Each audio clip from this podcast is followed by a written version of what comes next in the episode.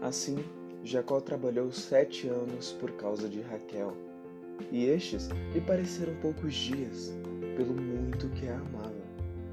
Quando amanheceu, lá estava Lia.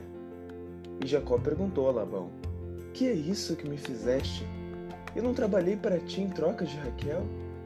Então por que me enganaste?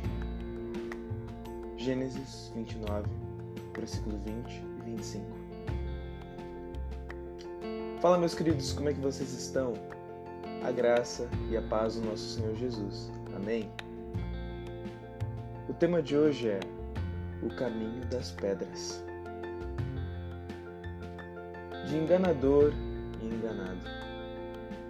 Creio que eventos como esse tenham dado origem ao termo justiça poética, ou seria ironia do destino?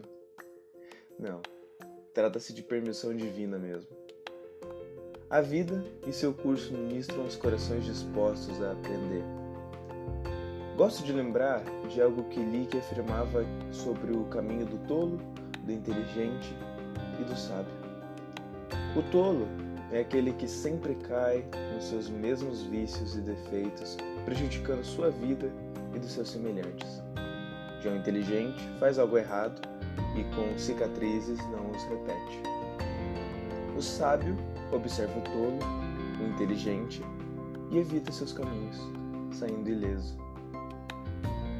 A Bíblia Sagrada é uma grande oportunidade de sermos sábios, sair sãos e salvos de uma grande fatia dos problemas da vida, gerados por não saber o caminho das pedras.